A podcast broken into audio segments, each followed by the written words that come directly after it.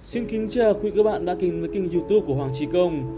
Tối ngày 15 tháng 3, Hà Nội FC đã có cuộc gặp rất quan trọng với phía Quang Hải và người đại diện. Cuộc gặp kéo dài và không bên nào tiết lộ thông tin sau khi hai bên kết thúc đàm phán. Nhưng theo giới thạo tin, Hà Nội FC đã cố gắng đưa ra những đề nghị hấp dẫn về lương, lót tay và kế hoạch nâng tầm Quang Hải trong 3 năm tới.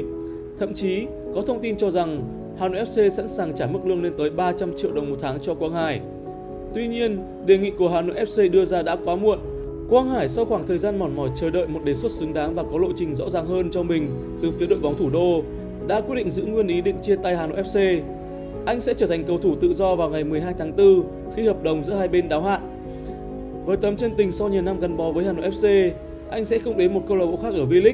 Bởi với Quang Hải, tiền không phải là yếu tố quyết định trong sự nghiệp của anh hiện tại.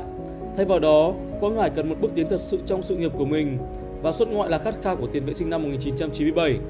Trước đó, khi trao đổi với những người bạn, Quang Hải cũng đã nghĩ đến việc mình sẽ chấp nhận hưởng một chế độ đãi ngộ thấp hơn.